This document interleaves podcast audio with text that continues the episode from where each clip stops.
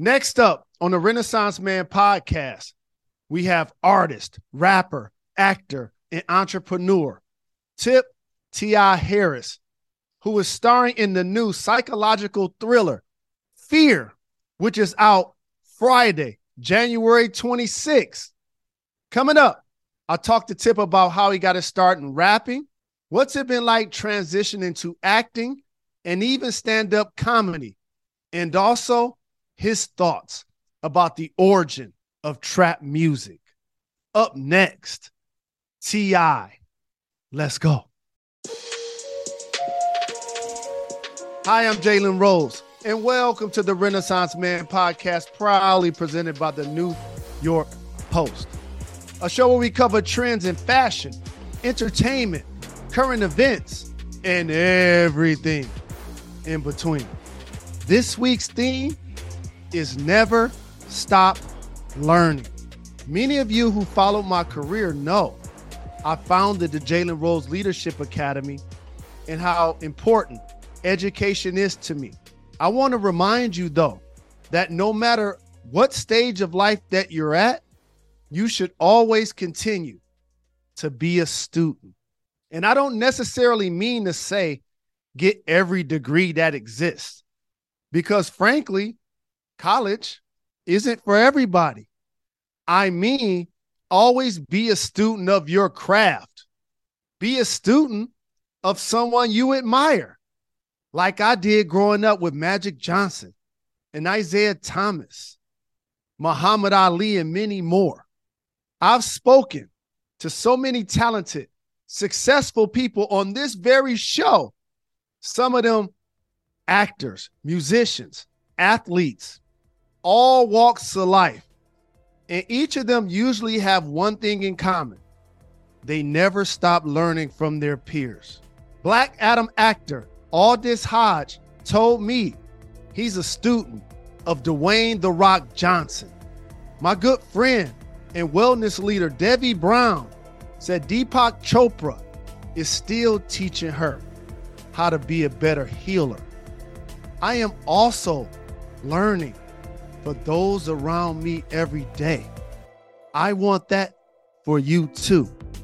My next guest became a multi hyphenate because he is an eternal student and one of the greatest rappers of all time, who, by the way, isn't afraid to speak his mind.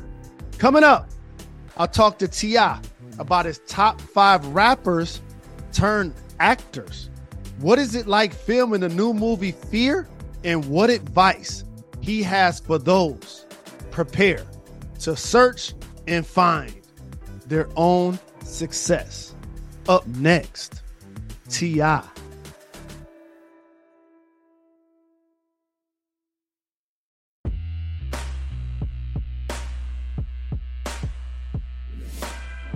He's the king of the South, actor, reality TV star, entrepreneur, restaurateur, podcast host, and philanthropist who played a major part in the history of trap music and transcended regional confines while still repping Bankhead to the fullest. Now he's starring in the psychological thriller movie Fear, which is about a weekend vacation that turns sinister and you can see how he's dressed. When a group of friends must confront their worst fears one by one, it is my honor to welcome the legendary, iconic Tip T.I.P. Harris to the Renaissance Man. What up, though, family? Hey man, listen, bro. I appreciate you for having me. I really need you to come with me to do that introduction everywhere I go. If you could just before I walk in a room, if I could just get you to go in, man. Yes. yes. You deserve I that. didn't need a drum roll or nothing. You hear me? No doubt, family. I got you, Rubber Band Man. And as you know, I know your history, and I'm a huge fan and consider you family. But I got to ask you questions like sure. my audience doesn't know. So I have to ask. You're not only one of the greatest lyricists in the game, uh. but I want to ask you, when did you realize at around nine years of age. Give me a snapshot of that period of your life and what it was like for you growing up in Bankhead. Um, man, I was a, a very uh, how can I say mischievous young man. I was, you know, I was uh, moving around in everything, but I was I was always smart. You know, I was the kid that went to public school, Grove Park Elementary on Bankhead, and um, I was always one of the kids that would finish the work like early. I finished work before everybody else. I wasn't being properly challenged in school, so I, of course I act out. And mm-hmm. um, as a youngster, man, I learned very quick being one of the smallest in the class, one of, you know light skin, and you know I guess baby face, mm-hmm. well dressed. And when the teacher called on me, I could read fluently. You know what I mean? And so I got a lot of side eye. You know, a lot of cats. You know, I guess they they they they saw that as you know. I guess I don't want to say weakness, but vulnerability. Mm-hmm. And uh, I learned early, man. I could either pretend to not be so smart, or I could show the cats getting in trouble that even though I'm smart, I can get in just as much trouble as them. And I chose the latter. You know what I'm saying? So, so uh, I got in a lot of trouble, but I always maintained good grades. Uh, probably until probably until my uncle went to prison. One thing I always appreciated about you is not only your talent but your transparency, and that's mm. for me what makes you a young legend in a lot of ways. So as you discovered the streets and started to find yourself making decisions that could put you in harm of the law, Hmm. At what point in your life and your career did you decide that rap music could be my way out? Uh, I must admit to you, bro. Uh, I started rapping first. You know what I mean? I'm I'm from you know I'm from Bankhead, and you know my my grandmama and all my family have been based there all my life. Uh, but I started rapping like in second, third grade, you know, mm. Just writing raps to challenge myself. My uncle told me if I got in trouble again that week, he was gonna kick my ass. So I knew that after I finished my work, it was a test we were taking. After I finished my test, I had to occupy my time. That uh made me challenge myself to write a rap before everybody else was done, and I did.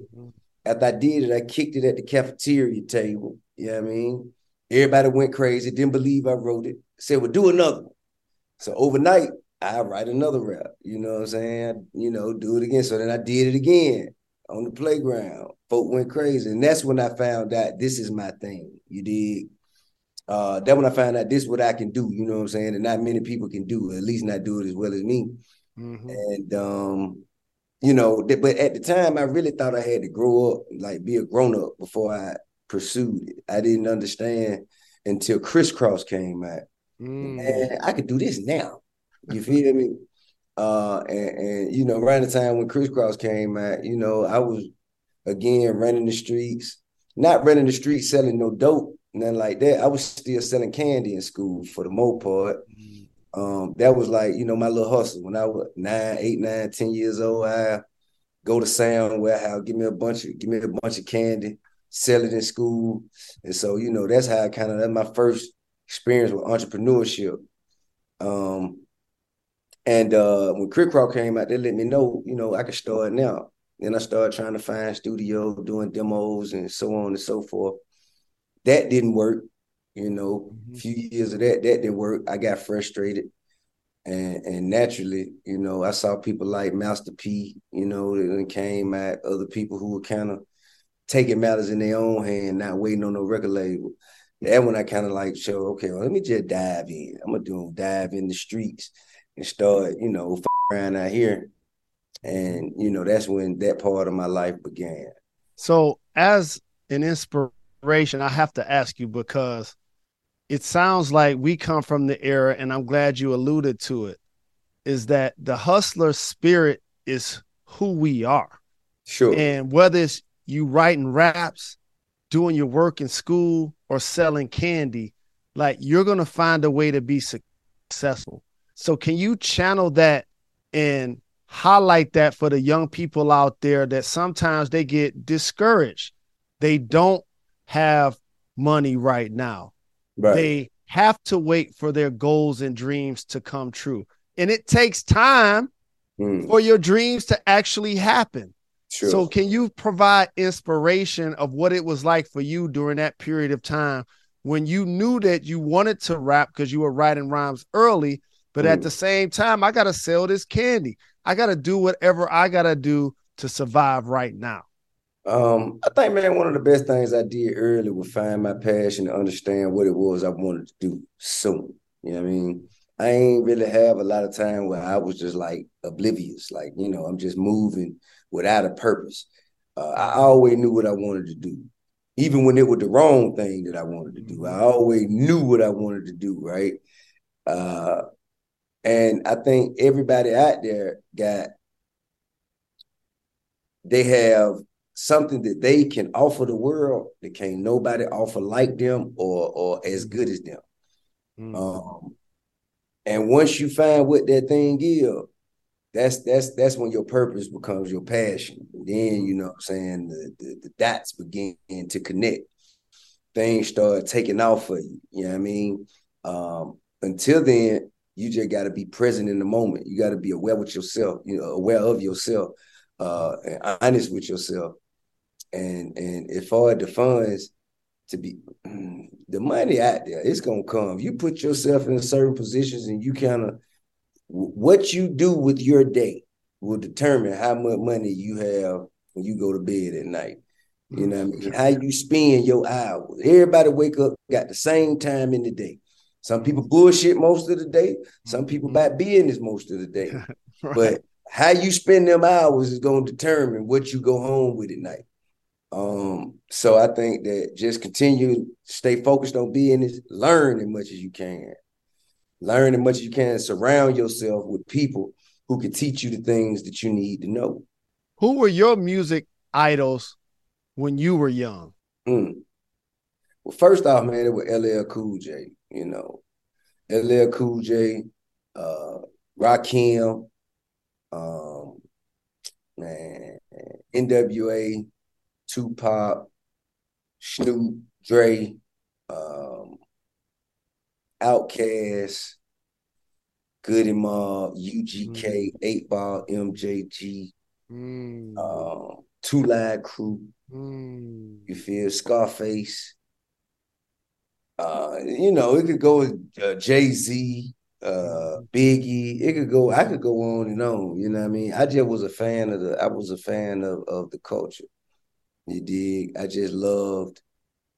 In, in, I was the kind of kid. Anything drop, I'm going to get it. I don't care what it was, even if it sucked. Anything I brought, Fu-Schnickens, I bought Das EFX, I bought, you know what I'm saying, uh-huh. Crop, ABC, uh-huh. I bought uh, Brand Nubian, I bought, you know what I mean? I bought everything, yeah. everything, the entire spectrum. I bought Twista, uh, mm-hmm. uh, Common.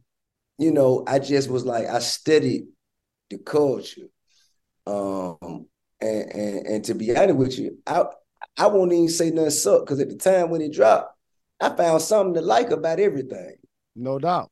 Just because I was on the outside looking in, you know what I'm saying? I just I found something to like and appreciate about everything. I might didn't like listen to the entire tape, but I find me a song or two and I, you know, and I'd appreciate it. And that, I guess, experience opening me up into, you know, just into the creative space just made me want it even more. And and I just always just imagine what it would be like for me when I made it there, you know, how I handled my time when I got there. You've always been a student of the craft. And one of the compliments that I like to pay to you, and in sports, I said this about Allen Iverson now I say this about Ja Morant. Mm. You sound older than you are.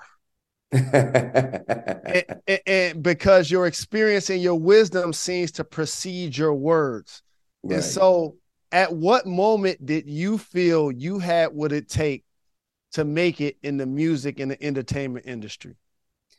Probably when I saw that Kris Kross video, when I heard about ABC, or uh, you know, when I knew it was other cats my age competing on a professional level, I felt like I could get in the mix. You know I mean, I just didn't know. I didn't. I didn't know how to get there. I ain't had no relationships. I ain't had the resources that I needed. Um, but I always felt like I had what it took.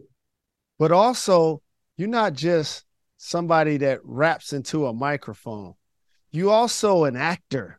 Mm. So I have to ask you, when did you know that not only rhyming but acting is something I could do? Man, it's I, I knew I always knew it was something I wanted to do, but I didn't know it was something that I could do until ATL came out. You know what I'm saying? I really, I was taking a shot. You know what I'm saying? Uh, and at first, I didn't really take the opportunity very seriously, man. Um, till I almost got fired. Like I almost got fired, like like on the third day. And I had a talk with Chris Robinson and Charlie Mack, and they were just like, "Yo, it's a huge opportunity for us. You a first time actor as the star of this film. Um, there's a lot of other first time actors, and I'm a first. Chris would say I'm a first time director. Like we depended on you, you know. But I was like in my head, man, I was already straight. I, you know, I, and it was a lot of discipline that was required for me to kind of focus and kind of zero in on the on the opportunity. Um, but after they kind of, you know, put it on me as being, you know, kind of like the the the captain of the team, if you will. Mm-hmm. I took more. I took it serious. I took it more serious, and, and uh, I just felt more responsible for the outcome of all these people who was involved. You know what I mean? And then I started to really care about it. I started to focus more. I started to prepare myself for my scenes. I started to care about being there on time. Mm-hmm. You know, all the other stuff that I was not doing before I almost got fired. And the outcome, I saw the outcome. Yeah, you know what I mean, and the outcome was was they wasn't expecting that film to be good. Mm-hmm. It really wasn't. They they was like, uh, we'll write this out because Will Smith is a part of it. We'll go ahead and go with it, but mm-hmm. we ain't expecting much. I think I heard that they weren't expecting, but eight million dollars total Ooh. to come back from that movie. And we did like 14 million the first week. Um, and and it it it did a lot for Atlanta. It did a lot for the generation. It did a lot for the other actors and actresses that was involved. It did a lot for, you know, it did a lot for the like. I mean, I just feel like, and it did a lot for my music career. Mm-hmm. Feel me? Yes. Put me on the big screen and, and and marketing my album came with a movie that had the the the P and A uh, budget from Warner Brothers mm. to go along with the P and A budget from Atlantic Records it kind of like you know it made for it made for the perfect storm. And you know since then we ain't really looked back